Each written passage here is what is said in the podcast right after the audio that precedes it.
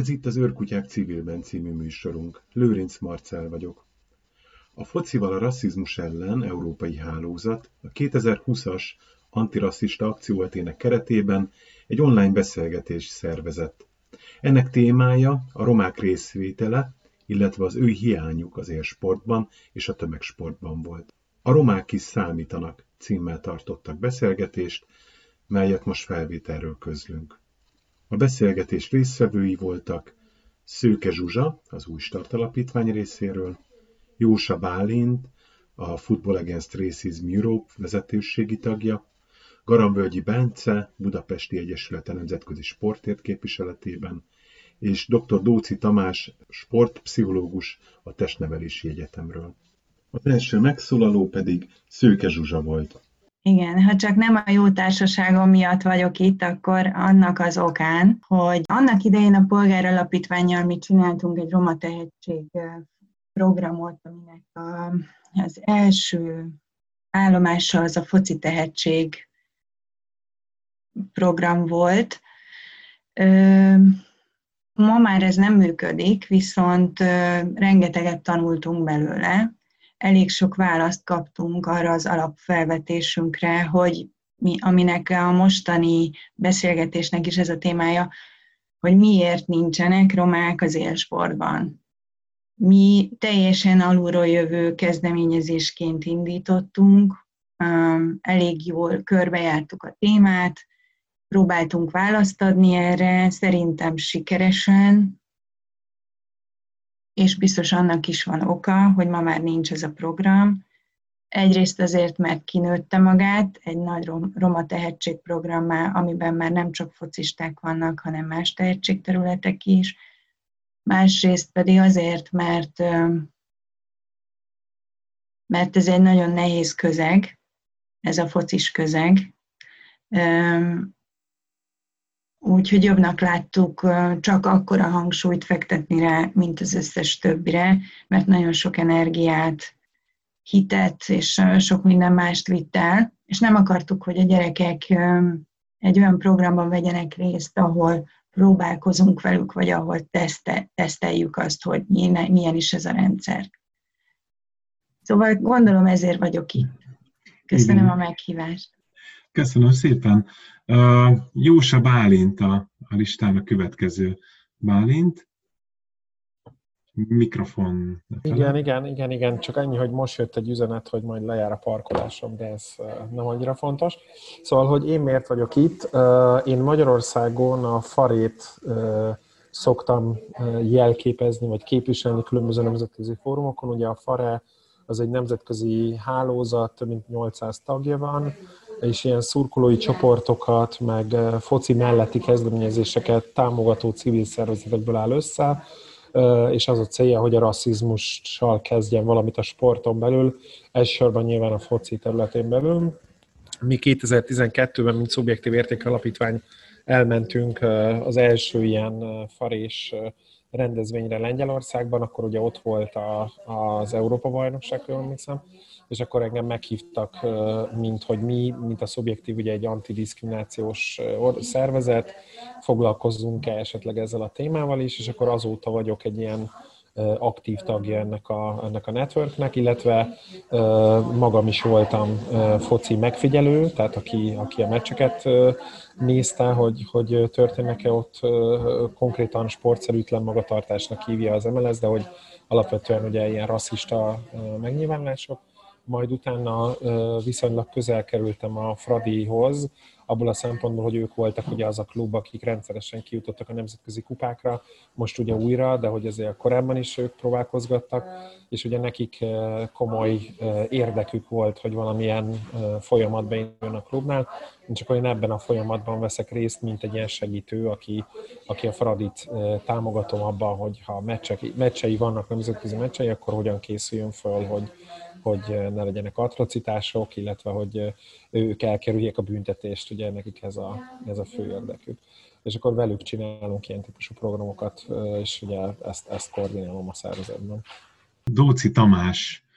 a következő itt a listámon. Én is üdvözlök mindenkit, köszönöm a meghívást. Én a Testnevelési Egyetemen dolgozom és sportszociológiával foglalkozom, és hát valószínűleg ezért, ezért vagyok itt. Foglalkoztam sport és hátrányos helyzet kérdésével is, mondjuk kutatás szintjén, illetve hát az oktató munkában is azért ezeket a témákat szoktuk érinteni, úgyhogy úgy, úgy gondolom, hogy, hogy talán emiatt van itt a helyem. Én azt gondolom, hogy inkább a sport világát ismerem, és, és talán arról fogok majd tudni többet mondani, hogy az miért nem e, engedi ezt jobban, vagy, vagy azt, hogy, hogy kibontakozzanak olyan fiatalok, akiknek mondjuk nem annyira erős esetleg a családi háttere, mondjuk nem a középosztályból jönnek, úgyhogy, úgyhogy nagyjából ezt, ezt gondolom, hogy majd talán ezt fogom hozzátenni a beszélgetéshez. Köszönöm. Garamvölgyi Bence, Bence, tiéd a mikrofon. Sziasztok, és én is köszönöm szépen a meghívást. Én a Testnevelési Egyetem doktorandusza vagyok, illetve a Budapesti Egyesület a Nemzetközi Sportért elnöke. És az Egyesületünknek van egy Roma Integration Through Sport in Europe nevezetű programja, amit az Európai Uniónak az Erasmus Plus sport támogatása, vagyis hát programja támogat, és gyakorlatilag ennek a nemzetközi együttműködésünknek a célja, hogy azokra a jó gyakorlatokra mutasson rá, illetve ezeket a, azokat a jó gyakorlatokat térképezze fel, amelyekben a, a sport megjelenik, mint a roma fiataloknak a felzárkóztatásának az, egy, az eszköze, és gyakorlatilag itt a közép-kelet-európai régióban kutatjuk ezeket a programokat. Én talán az élsportról kevesebbet fogok nyilatkozni, de mindenféleképpen, ha lesz lehetőség rá, akkor szívesebben, szívesen beszélek azokról a a civil kezdeményezésekről, amelyek itt a, a régióban, Közép-Kelet-Európában, illetve a Balkánon elindultak. Vannak tehetséges roma fiatalok, de sport világa az, az ő helyzetükben túlságosan elérhetetlen, tehát hogy talán kicsit arra, amit Tamás mondott, hogy, hogy nincs a megfelelő hátterük hozzá, nincs az a megfelelő közeg, talán majd erre Bálint tud reagálni még, hogy nem csak, hogy nincs megfelelő tehát hogy túlságosan nagy a, a versenyes adott esetben az élsportban, de hogy még talán van egyfajta ilyen negatív attitűd a romák iránt, ami még halmozottan nehézséget jelent. Szóval nem akarok nagyon messzire visszamenni, de amikor mi ezzel elkezdtünk foglalkozni, akkor ez úgy volt, hogy mi egy pontosabban több hátrányos helyzetű településen valósítottunk meg szociális programokat, nem feltétlenül tehetséggondozással vagy gyerekekkel foglalkoztunk, de az valahogy elkerülhetetlen volt, hogy mégiscsak fölmérjük, hogy hol vannak az erősségek. És azt láttuk, hogy a, a foci az egy olyan dolog a falvakban, amit nagyon szeretnek csinálni, és állítólag jól is csinálják voltak történetek gyerekekről, családokról, hogy ez a gyerek, az a gyerek mennyire tehetséges volt, nem sikerült neki mégsem bejutni a Diós Győrbe, stb. És akkor ez minket elkezdett nagyon érdekelni, hogy ha, ha azt tudjuk, ki tudjuk jelenteni már pedig a terepmunkánk miatt azért eléggé bátran ki tudtuk jelenteni, hogy a cigányok tömegsportja a foci, akkor miért nincsenek benne mégsem az élsportban. És hát persze nyilván tök egyszerű válaszokat tudunk erre adni, pénzbe kerül, abból kevés van a cigányoknál, inkább a középosztály sportja nehezebben elérhető. Viszont mi azért megtaláltunk egy olyan részt, én azt gondolom, hogy föl tudtuk azt térképezni, hogy körülbelül milyen idős korban lehet bele, belenyúlni a történetbe, amikor már el tud jönni otthonról, és be tud kerülni egy jó minőségű klubba, mondjuk a mi segítségünkkel vagy támogatásunkkal, de még nem érték olyan hatások, amik miatt ne tudna integrálódni egy olyan közegbe, ami a foci, ami még a, az átlag magyar közegnél is egy keményebb közeg, és itt nem a fizikai keménységre, vagy a fizikai ö, megterhelésre gondolok, hanem, hanem, hanem arra a berendezkedésre, amit képvisel. Szóval nekünk lett egy programunk, lépésről lépésre építettük föl a tehetségkutatástól kezdve, ami nagyon speciális volt, és szerintem nagyon progresszív módszer, amivel ki tudtuk szűrni azokat a készségeket, képességeket, állapotot, amire azt tudtuk mondani, szinte számszerűsítve, hogy akkor most ez a gyerek a 60-ból elért 53-at, az tuti mehet szinte a képességei alapján akadémiára. Ugye ez nem ilyen egyszerű, de mi abban az időszakban pont véletlenül, vagy talán nem véletlenül, akkor indultak a futballakadémiák, és azzal a nagy felkiáltással indultak a foci akadémiák, hogy minden ingyenes lesz, mindenki számára elérhető, esélyteremtő, tehetségmentő programként lett ez, ez bevezetve, és akkor nekünk lett egy olyan ötletünk, hogy jó, akkor megpróbáljuk úgy mentorálni a gyerekeket, hogy addig, a 14 éves, ja, tehát hogy az előző gondolatmenetet befejezve, 12 éves korban állapodtunk meg, akkor már be tudunk avatkozni, tudjuk segíteni a családot, a gyereket abban, hogy, hogy a lehető legjobb helyen képezze magát, és aztán 14 évesen bekerülhessen foci akadémiára, ez volt akkor a képlet 2009-2010 tájékán. Szóval, és így is történt, a gyerekeink rendre bekerültek a futballakadémiákra, borzasztóan örültek nekik, mert rendkívül motiváltak voltak, és, és, és nem akarom, nem, ezt nem tudom megítélni, de szerintem nagyon tehet tehetségesek, és, és nagyon örültek nekik az edzők. És akkor azt gondoltuk, hogy ez szuper program, itt, itt lehetne nekünk most ezt befejezni. Átadtunk kész gyerekeket arra, hogy élsportolók legyenek, de aztán rájöttünk, hogy ezt nem tudjuk megtenni, tehát tulajdonképpen azok a 12 éves gyerekek, akiket mi megtaláltunk 2009-től, azokat, mint tulajdonképpen érettségig mentoráltuk, ösztöndíjaztuk, hiszen kiderült, hogy mégse úgy van, meg mégse ingyenes, meg mégis kell a segítség, kell a mentoráció. Szóval,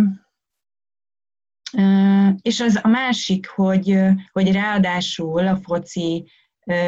tehetséggondozás hogyha mondjuk most már össze tudom hasonlítani más tehetségterületekkel, legyen az akár nyelvi, ami azért lássuk be manapság elég drága, mégis, mégis ha úgy vesszük, akkor közel háromszorosa ösztöndíjnak kellett volna lennie ahhoz, hogy, hogy ott valóban, tehát pénzügyi okai is voltak annak, hogy végül ebből ki kellett szállnunk, mert tényleg nagyon sokba került a gyerekeknek. De hogy lehet az, hogy um, tényleg akkor ezekből, amiket most elmondtál, kiviláglik egy, egy olyan tényleg uh, helyzet, amiben akkor azt mondhatjuk, hogy ezek a szegénységi küszöb alatt, vagy akörül élő fiatalok gyakorlatilag nem, nem elég, hogy egy programban, vagy egy mentorálásban vegyenek részt, és emellett még egy akadémiára bejussanak, de ezek szerint még többre lenne szükségük, hogy, hogy sikeresek legyenek. Én most talán itt tovább vinném a kérdést, hogy, hogy pedig a focit, azt úgy ismerjük meg, vagy van egy olyan kép róla, hogy mondjuk más országokban, nem tudom, Brazíliát hozom ide, pont, hogy a nyomornegyedekből születnek a tehetségek, és sok olyan történet van, hogy, hogy mekkora mély szegénységből is ki lehet törni, mert a foci az pont alkalmas erre, de még akár Magyarországon is, hogyha visszatekintünk a, a nem roma sportolókra, a,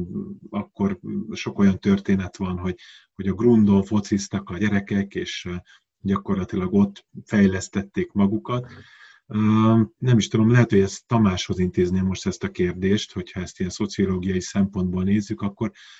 erről mit mond, mit mond a tudomány, mit mondanak a, a kutatások, hogy um, tényleg van ennek alapja, hogy a, a foci pedig képes lenne ezt a, ezt a szintugrást megtenni, vagy ez inkább csak egy mítosz? A, a használtam volna én is, mert hogy hát kicsit azért itt az van, hogy szerintem így nagyon jó a sportnak, meg úgy általában is, de a focinak is konkrétan a marketingje, hiszen ezeket a történeteket kajáljuk, hogy, hogy ú, tényleg a, tehát amilyen meseszerű, hogy, hogy valaki a nagyon, nagyon nagy mélységből jutott el a nagyon nagy magasságba. Azért nyilván azt könnyű belátni, hogy sokkal-sokkal-sokkal több olyan történet van, ahol ez a szándék megvan, akár hogyha itt afrikai labdarúgó akadémiákról beszélünk, ahol aztán, hogyha valakit nem választanak ki, akkor arra sincs pénze, hogy hazamenjen. Akár Brazíliára is, ha gondolunk, hogy persze nagyon, tehát hogy számosan sokan vannak, akik bejárják ezt az utat, és ugye róluk olvasunk, a többiekről meg nem olvasunk, tehát hogy, hogy itt a nagyságrendek azok, azok sokkal inkább azért úgy néznek ki, hogy eleve ugye korlátozott számú a profi sportolók létszáma egy-egy országban, így Magyarországon is, tehát ez nem lehet egy ilyen nagy társadalmi szintű mobilitási csatorna. Ez mindenképp a kevesek mobilitási csatornája, és hogy közben kevésbé veszünk arról tudomást, hogy, hogy, hogy egyébként hányan szerettek volna még, és, és, és nem azért nem sikerült nekik, mert nem próbálták meg rendesen, vagy nem azért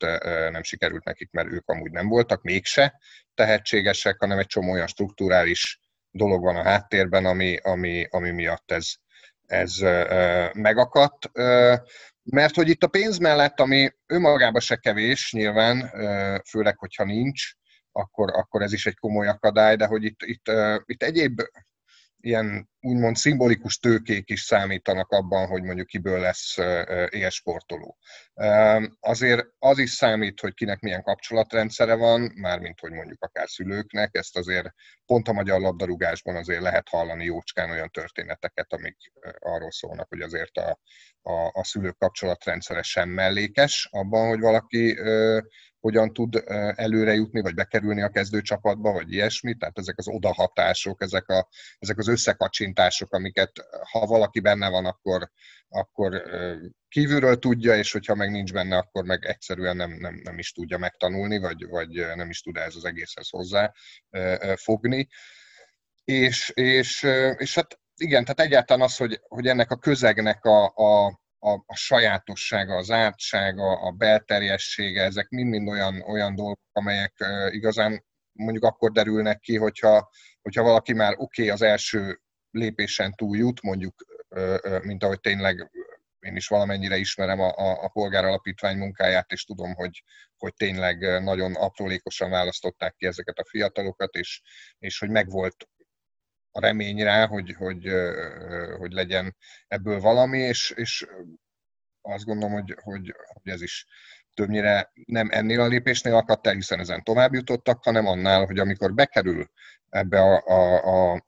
teljesen szokatlan közegbe a fiatal, egymagában, másodmagával, akkor ott azért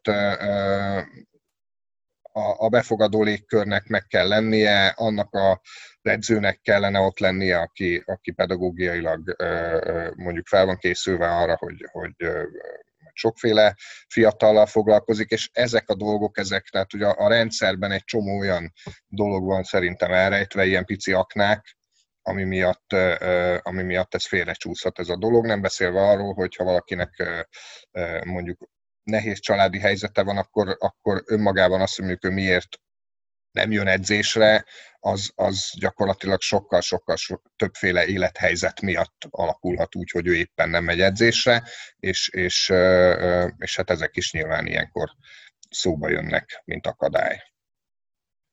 Köszönöm. Egyrészt Bálint érezte is, hogy hozzászólna, de nekem akkor már rögtön egy kérdésem is van Bálint feléd, de lehet, hogy, hogy ezt is te magad is be akartad hozni. Tehát elhangzott itt ez a, az a közeg dolog, meg talán én is utaltam erre, hogy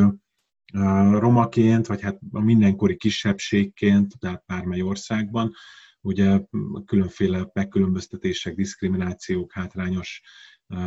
helyzetek jellemzők, és így vannak ezek a negatív attitűdök is. És hát nem beszélve a fociról, aminek pedig a szurkolótábora általában, tehát hogy ha valami, akkor roma ellenes, tehát hogy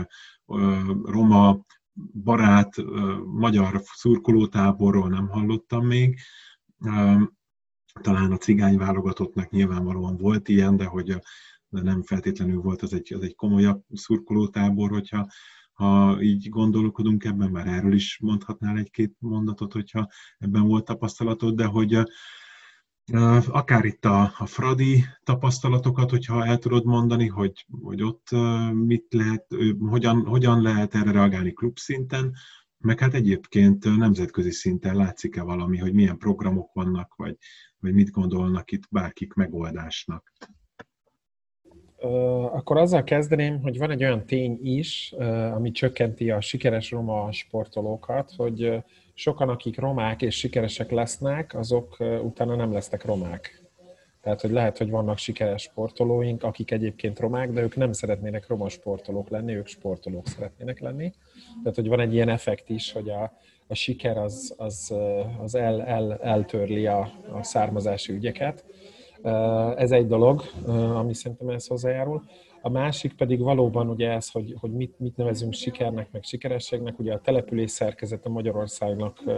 nagyon szegregációs, és ugye mi például kutattunk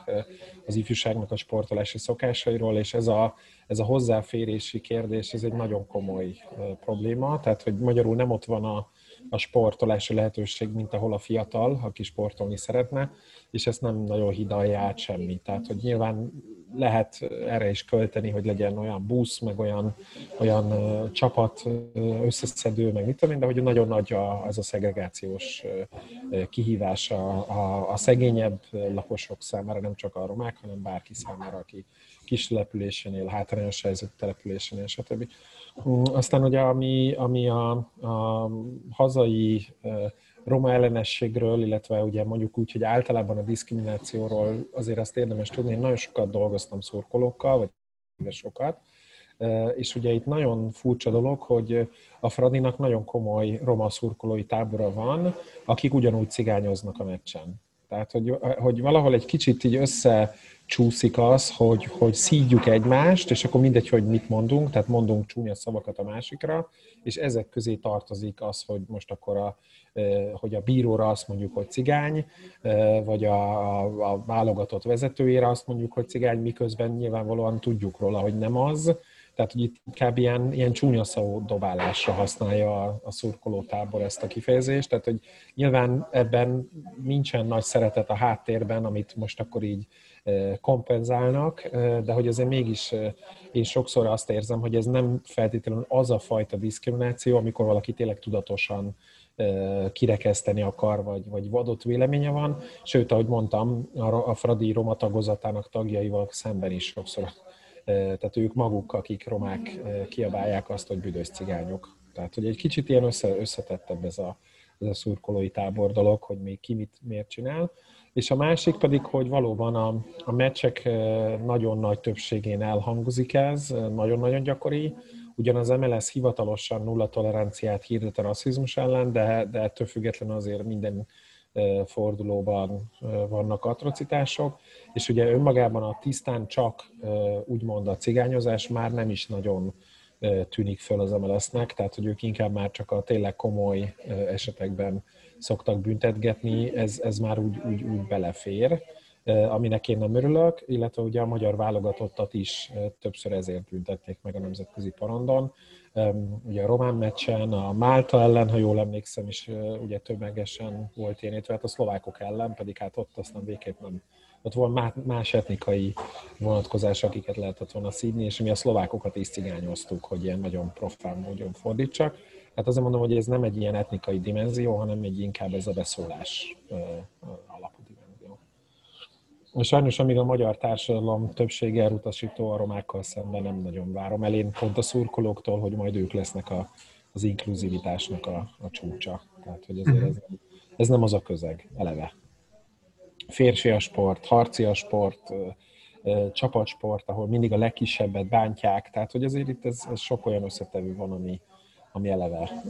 elvonja a figyelmet a, a, a befogadói oldalról. Már egyébként hallottam olyan hangokat, hogy um, ilyen pozitív roma sztereotípiaként, tehát egyrészt ugye a foci ugye azért szerepel elől, mert hogy az, az egyik legnépszerűbb sport, tehát, tehát az minden, mindenhol előszerepel, mindenkinél, aki, és hát különösen egy, egy olcsó sport, ha úgy vesszük, tehát hogy um, cipő kell, meg egy labda, meg, meg hely, de azt én is voltam gyerek, és hogy mindenhol fociztunk, ahol csak lehetett, tehát ezt, ezt könnyű belátni, tehát nem egy bonyolult technikai sport, mondjuk, ahol drága felszereléseket kell állandóan vásárolni. De a másik, amit, amit hallottam, hogy az, az ökölvívásban, a boxban voltak kiemelkedő roma tehetségek, és hogy, hogy pont ők ezt próbálták így ilyen pozitív sztereotípiaként mondani, hogy hát pont ez a, ez a küzdés, meg hasonlók, hogy, hogy a, a romáknak vannak azért, tehet, van tehetséges oldaluk. De akkor Bence, most hozzád fordulnék, hogy akik éppen most aktívan dolgoztok ezen a, ezen a területen, hol tart most ez a dolog? Mindez, amit elhangzott, az mennyire valóság, mennyire, mennyire gátolja ezt a fajta munkát éppen? Hát igen, amit így mindennyien elmondhatok, szerintem így már ebben a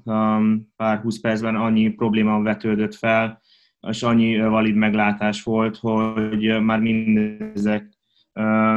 igazolják azt, hogy gyakorlatilag egy, egy méről jövő roma fiatal futballistának, vagy boxolónak, sportembernek azért nagyon nehéz eljutni a csúcsra az elit sporthoz. És amit én kifejezetten itt hozzá szeretnék tenni, az az én meglátásom, hogy az inkább a, kifejezetten a szabadidősport, a tömegsport felől jön. Én annak idén amúgy futballoztam, és gyakorlatilag itt a, ezen a szinten, tehát hogy gyakorlatilag az utánpótlás szintjén én személy szerint nagyon sok olyan roma fiatalemberrel találkoztam, akik a focin keresztül kerültek, vagy tehát, hogy kerültek be a, a nézőterünkbe, és illetve a focin keresztül szocializálódtak, és én, tényleg nekem nagyon jó tapasztalatom volt sok roma fiatallal, akik aztán a barátaim lettek, és ahogy az utánpótlás sportban edződtünk, um, és um, Borsod, Bauzenpré megyében, Szabolcs-Szatmárban jártunk a utánpótlás mérkőzésekbe, azért látni lehetett, hogy um, rengeteg roma fiat, tehetséges roma fiatal van, akik futballoznak, és uh, gyakorlatilag uh, tényleg uh, nagyon sokszor felvetődik bennem is a kérdés, hogy miért van egy ilyen limit hogy nagyon sok a, ilyen a tehetséges fiatal egyszerűen nem jut el arra a felnőtt MB2-es, MB1-es szintre, vagy ne adj Isten külföldre, és, és mik lehetnek a, az akadályok. És én annak idején csatlakoztam egy kicsit a polgáralapítványhoz, mert nagyon érdekelt ugye ez a Roma tehetségprogram, illetve annak is kifejezetten a futball tehetségprogram ága, és ott is szintén rendkívül tehetséges fiatalokkal ismerkedtem meg, és gyakorlatilag erről Zsuzsa többet tud beszélni. Volt olyan fiatal, aki annak idején azért Milánóba is játszott, nemzetközi mérkőzésen, utánpótlás mérkőzésen, és mégis ugye azt láthattuk, hogy egy kicsit tényleg a kevés fiatal érkezett el arra az NB1-es szintre, és sok tekintetben, hogyha már ott vannak és ismertek, akkor nem feltétlenül vállalják fel az identitásukat. Minden esetre én, én nagyon fontosnak tartom azt is hangsúlyozni, hogy nagyon kevés az a civil kezdeményezés, amelyek a, egyrészt a sportot használják a roma fiatalok felzárkóztatásának az eszközeként, és a, a mi kis projektünk igazából arra világít rá, hogy Óriási igény lenne ezekre az alulról szerveződő programokra, akár tehetségprogramokról beszélünk itt, de akár a sporton keresztüli nevelés alapú programokra. de egyszerűen nagyon kevés a, forrás, és másrésztről sok tekintetben, amit látunk, az, hogy hiányzik a politikai akarat, nem csak Magyarországon, hanem a, a, a régióban. Tehát, hogy az egyik fontos probléma szerintem, amit mi nem vetettünk fel, az, hogy nincsenek olyan államilag finanszírozott vagy államilag támogatott programok, amelyek kifejezetten a hátrányos helyzetű fiatalok sporton keresztüli társadalmi bevonására irányulnak, és hogyha vannak is, ezek nem érik el gyakorlatilag azokat a zsákfalvakat, ahonnan, ahol a legnagyobb segítségre lenne szükség. Tehát hiányzik egy, egy, egy akarat felső szinten, és hiányoznak a források sajnos, és ez nem csak magyar sajátosság, hanem a régióban ez az, gondolom, hogy nagyon sok országban megjelenik, és szerintem lenne mit tanulni progresszívabb, talán nyugat-európai példákból, ahol ugye a társadalmi bevonásnak, a sporton keresztüli társadalmi bevonásnak van komoly szakirodalma, illetve komoly gyakorlata is. Köszönöm. Itt most, hogyha utaltál pont a, a polgáralapítványra, illetve a Zsuzsára, akkor oda intéznék most egy kérdést, illetve én közben majd megpróbálok átváltani telefonra, senki ne jegyen meg, ha eltűnök a képernyőről, vonalban maradok. De Zsuzsa, hol tartotok akkor most? Én úgy értelmeztem, hogy ezt a fajta, tehát ahogy mondtad is, hogy a, a focit pont emiatt, a, közeg miatt, meg a, nem is tudom, az alacsony megtérülés miatt, hogyha nevezhetjük így, már nem erőltetitek, vagy nem, nem nincsen fókuszban, de akkor mi most az az út, amin jártok? Mi az, ami működik szerintetek? Um, a foci programot azt a polgáralapítványban csináltuk, a Roma Tehetség program ugye ebből nőtt ki, még pedig a módszertana, mert hogy azon nagyon klasszul ki lehetett próbálni, hogy mi működik és mi nem. Most az új Start Alapítvány csinálja a Roma Tehetség programot, mi kiváltunk a polgáralapítványból, csak hogyha véletlenül valaki szeretné megtalálni, akkor nem a polgáralapítványnál fogja ezt már, hanem például a romatehetség.hu-n, ami kifejezetten ennek a honlapja, tehát ott azért egy kicsit lehet látni, hogy hol tartunk. A focis gyerekeinket, csak hogy egy kis színest behozzak, én megkerestem ma délelőtt azokat a gyerekeket, akiket még a Bence is ismer, vagy akár még a Tamás is látta őket, hogy mi van velük, mit adott nekik a foci, fociznak-e, kapcsolódnak-e valahogyan ehhez a, mert ők most már fiatal felnőttek, családapák, és egyik sem mondta azt, hogy, hogy, hogy nem kaptak semmit a focitól, vagy elvett tőlük valamit ez, a, ez az egész. Mert hogy mi azért sokszor éreztük azt, hogy, hogy nagyon igénybe veszi a gyerekeket, nem tudnak koncentrálni a tanulásra, más készségeik fejlesztésére, mert, mert hetente öt edzésük volt, és aztán hétvégén meg elmentek meccsre, és akkor mi nagyon aggódtunk miattuk, és ez nagyon erősen akár a tehetségprogramnak része is volt az, hogy a gyerekek egy- egyéb készségeit is pontosan ugyanannyira szem előtt tartsuk, mint a tehetséggondozásukat. Tehát nyitott, érdeklődő, kérdéseket feltevő embereket szerettünk volna belőlük látni, és én azt gondolom, hogy bár igaz, hogy most a gyors mini statisztika, a délelőtti mini statisztikám eredménye az, hogy, hogy egy MB3-as játékosunk van, aki abszolút meg tud élni abból, ami, amivel most, tehát sportolóként a kenyerét, viszont a gyerekeink nagy része tanultabbak, azt gondolom, hogy, hogy bátrabbak, ami nagyon nagy szó, hogy romaként bátrabbak tudtak lenni felnőtt korukra, és én mindegyik gyereknél azt hallottam, hogy jól vannak, köszönik az, azt, amit a foci, vagy akár a mi programunk adott nekik, és, és nem, nem, nem úgy tekintenek magukra, mint egy szegény gyerekre, mint akik voltak annak idején, hanem mint sikeres felnőttekre. És ez egy nagyon nagy szó. Már nem emlékszem, hogy mi volt pontosan a kérdés, de hogy tulajdonképpen hát, ez... Hogy ez... Hol tartotok most, igen, hogy... Igen, tehát hogy ebből nőtt ki a Roma Tehetség program, ami, ami szintén ugyanolyan unikális most, mint a, akkor annak idején a foci volt, és most is vannak foci tehetségeink,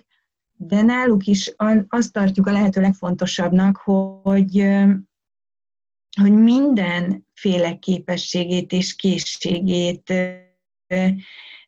valahogy kibányásza saját magából. Tehát én azt látom, hogy például a mostani foci tehetség, az egész programban lévő gyerekek közül az egyik foci tehetségünk az sokkal inkább nyelvtehetség vagy matematika, mint foci. Tehát, hogy ezeket nagyon szépen föl lehet tárni, mint ahogy énekes tehetségeink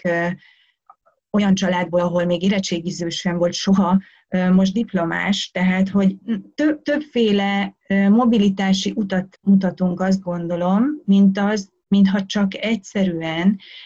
egy foci programot üzemeltetnénk.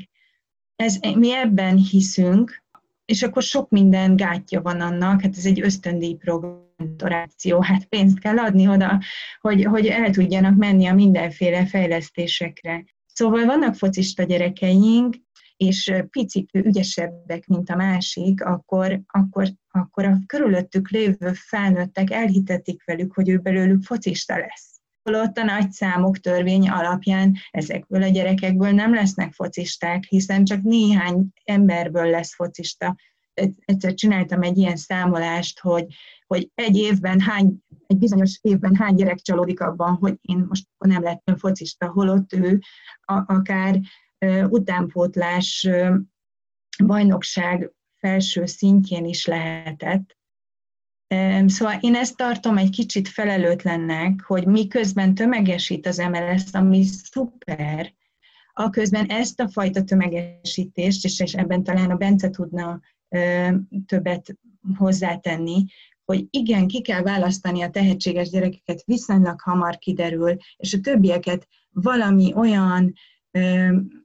irányba vinni, ahol a tömegsportról tudunk beszélni, ahol, ahol öröm van, ahol nincs bántás, ahol nem, nem kínozzák a gyerekeket az edzéseken. Szóval, és akkor viszont nincsen akkora költsége, mint hogy most azt mondjuk, hogy minden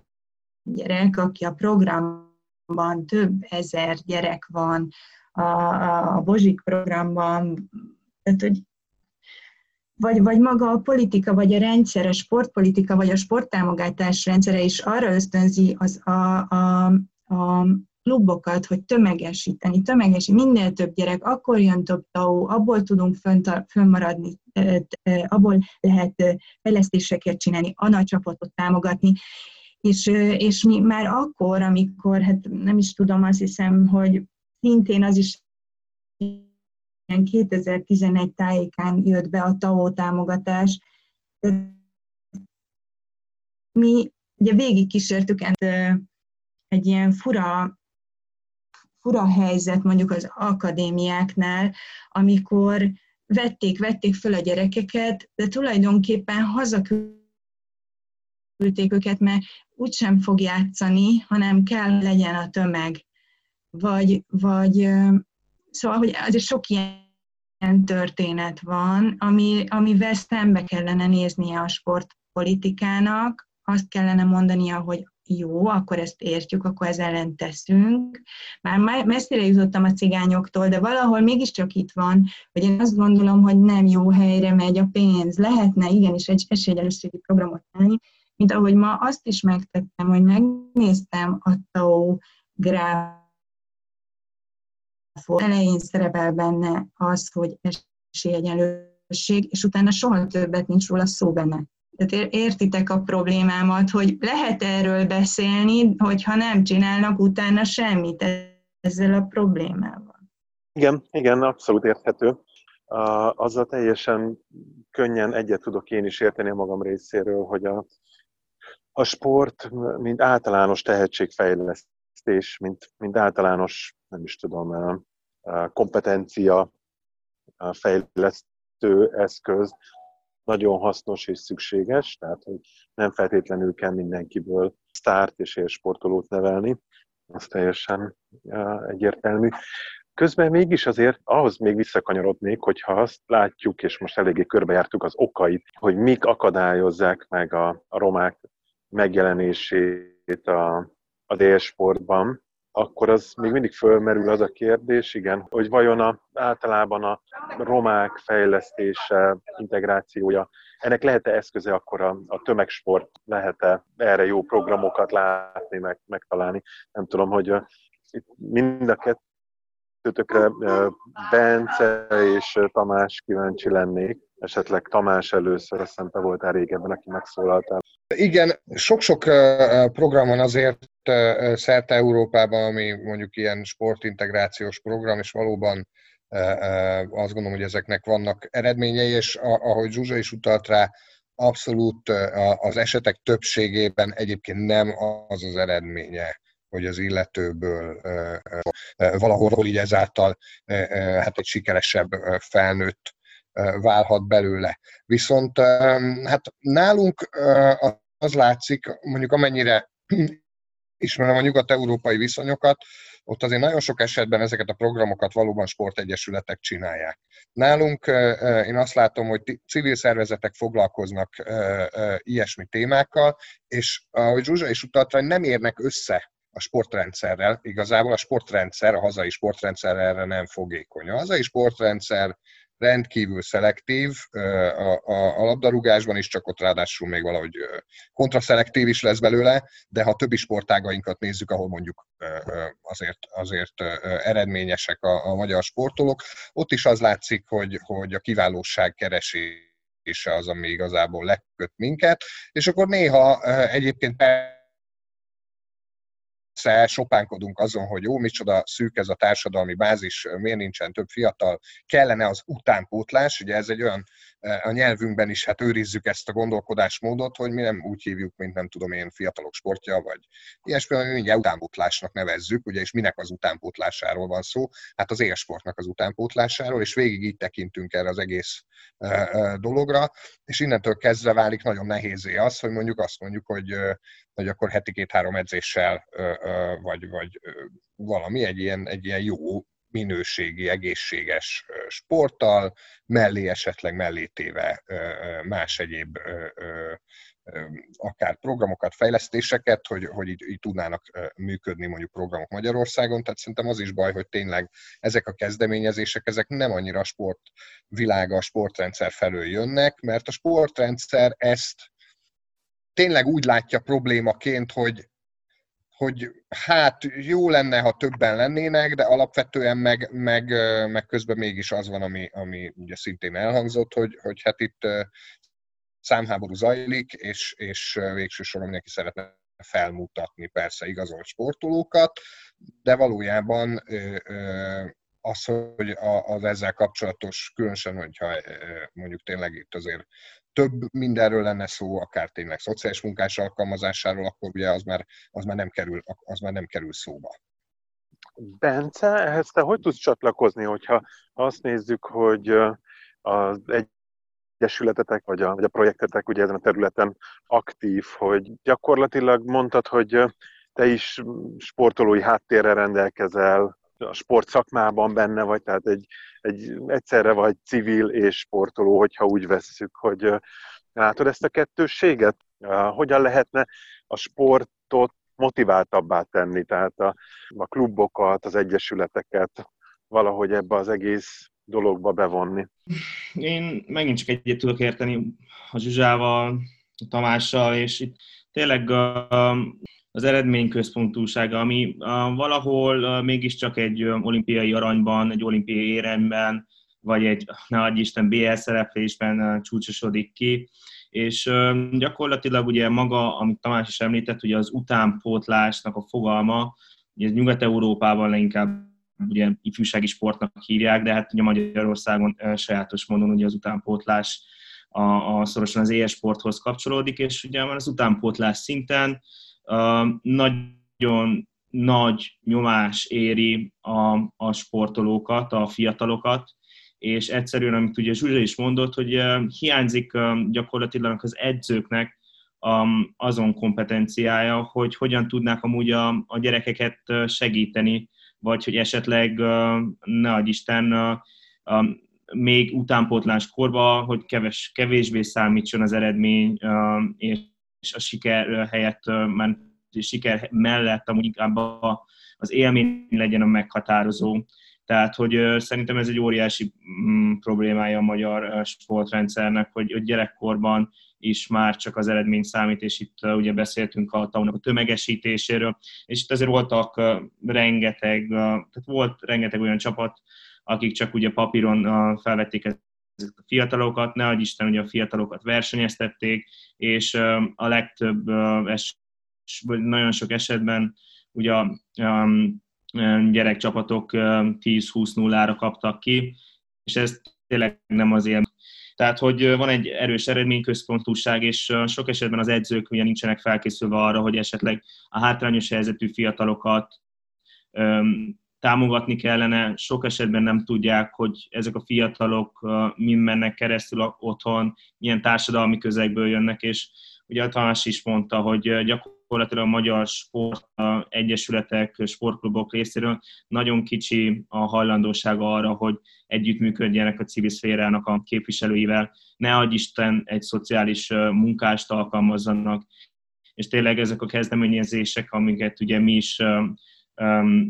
azonosítottunk a, a projektünkbe, elsősorban a múlt civil egyesületekhez kötődnek, és gyakorlatilag a, a méretüket tekintve viszont nagyon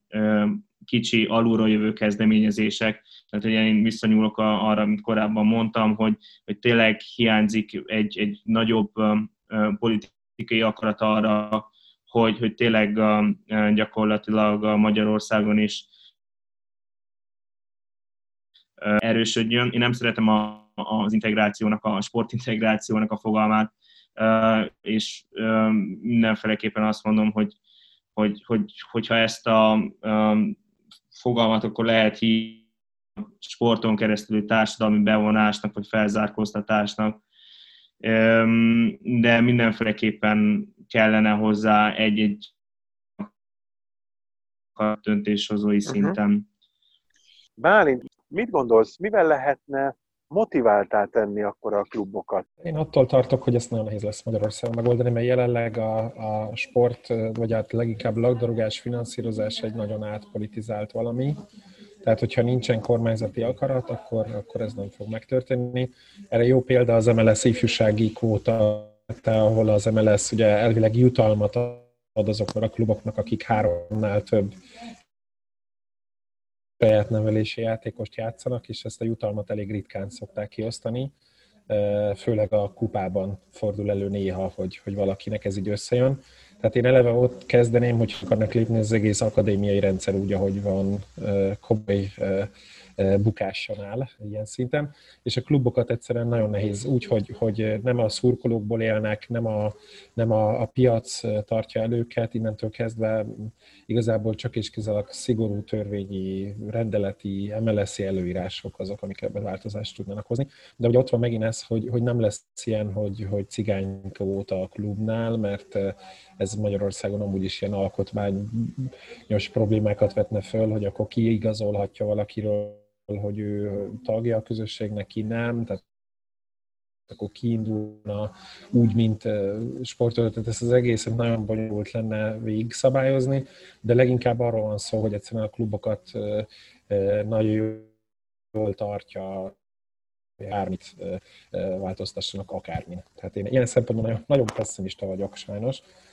és ugye lásd azt, hogy a, a, a BL indulás is egy olyan történet, hogy, hogy ez volt az, ami a klubokat egyáltalán rávette arra, hogy valamilyen antirasszista, anti, anti, anti programot csináljanak, és az sem az hathatós dörgedelme volt, hanem a 20 millió fölötti bírságok, amik, amik néha már eurós milliós verítékekig futnak fel az UEFA-nál, ez az, ami lehet mondjuk például a Fradit, hogy ilyen programot csináljon. Tehát a belső késztetés az, az nem lesz meg, és a Bozsik programon is csak egy rövidet annyit, hogy, hogy ott sincs ilyen, ilyen típusú mérés, hogy akkor ez most ténylegesen kit integrál, meg kit nem integrál, hanem tényleg arról van szó, hogy hány darab gyerek vett részt, és innentől kezdve a minőség az, az, az teljesen érdektelen a, a program számára, sajnos. Tehát, hogy ez egy nagyon, ilyen szempontból nagyon beszélés dolga. És ennyi, röviden. Igen, hát azt hiszem, hogy ez nem egy, nem egy optimista beszélgetés volt az elmúlt egy órában, de azért akkor most arra kérnélek titeket, hogy mindenki egy-egy ilyen uh, záró gondolatot még osszon meg, hogy uh, mi az, ami, ami mégis előttünk állhat, lát-e bármi reményt, lehet-e lehet-e valami pozitív vagy optimista üzenettel zárni ezt a dolgot? Zsuzsa esetleg, ha elkezdenéd. Egyrészt szerintem az lehet egy jó üzenet, hogy igenis minden olyan dolog, ami, ö, ami jól esik egy gyereknek, az segít abban, hogy azon keresztül elérjük. Tehát a sport az egy nagyon-nagyon jó eszköz, akkor ne az integráció mondjuk, hanem a bevonódásra. Tehát, hogy, hogy, hogy, hogy együtt legyünk, hogy, hogy lássuk egymást köz erről. Szóval én azt gondolom, hogy, hogy ez egy jó motiváció, erő, hogyha sportolni tudsz, akkor minden mást is tudsz. Úgyhogy persze jobb, jó lenne, hogyha lennének, visszatérek a főcímre, sportolók között többen cigányok, de én, én most e, ennek is nagyon örülök, hogy, hogy a sport azt tud segíteni, hogyha jó kezekben vannak.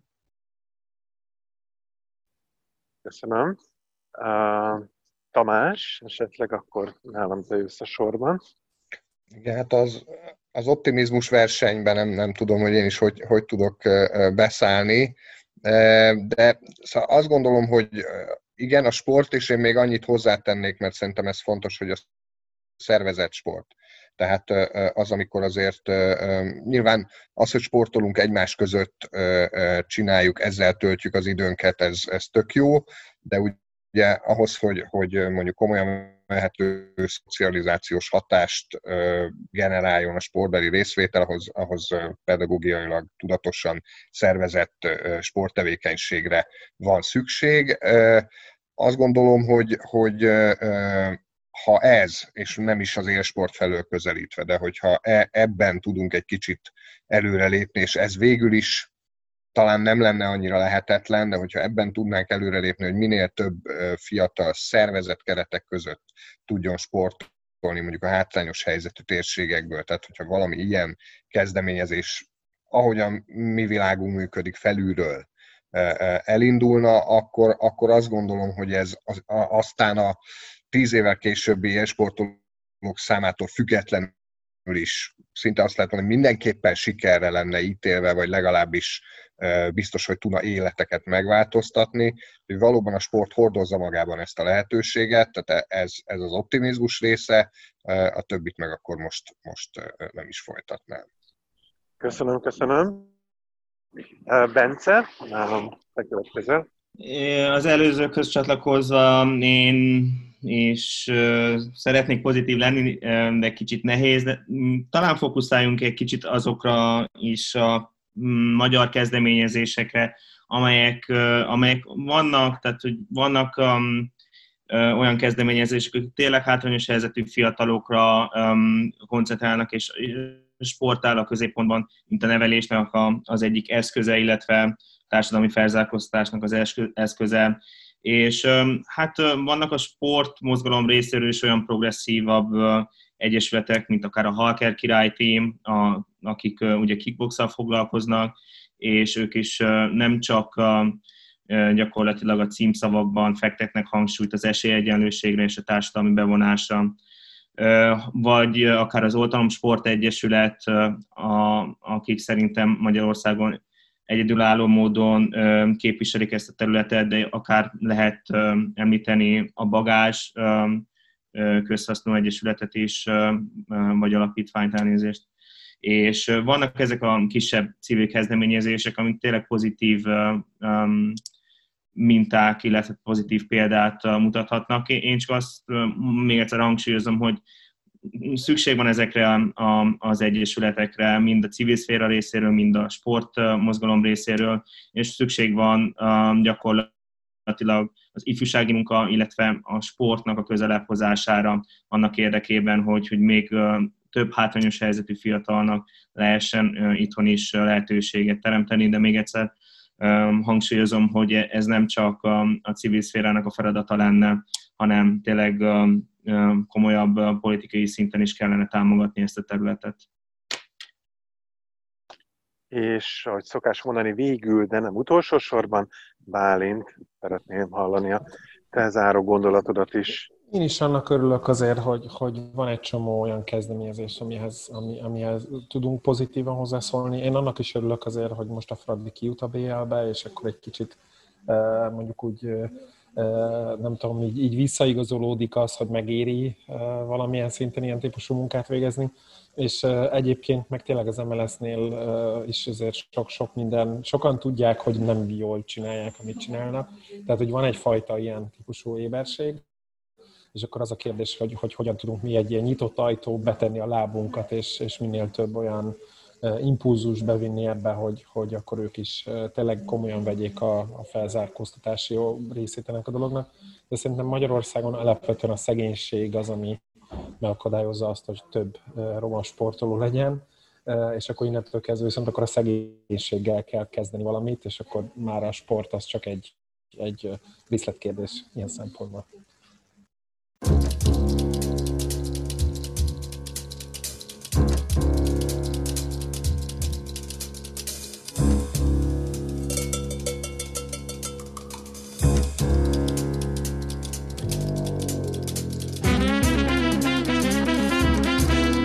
Őrkutyák civilben. Emberjogi érdekvédelmi szervezetek műsora minden szerdán 11-től 12 óráig. Civil Rádió FM 98.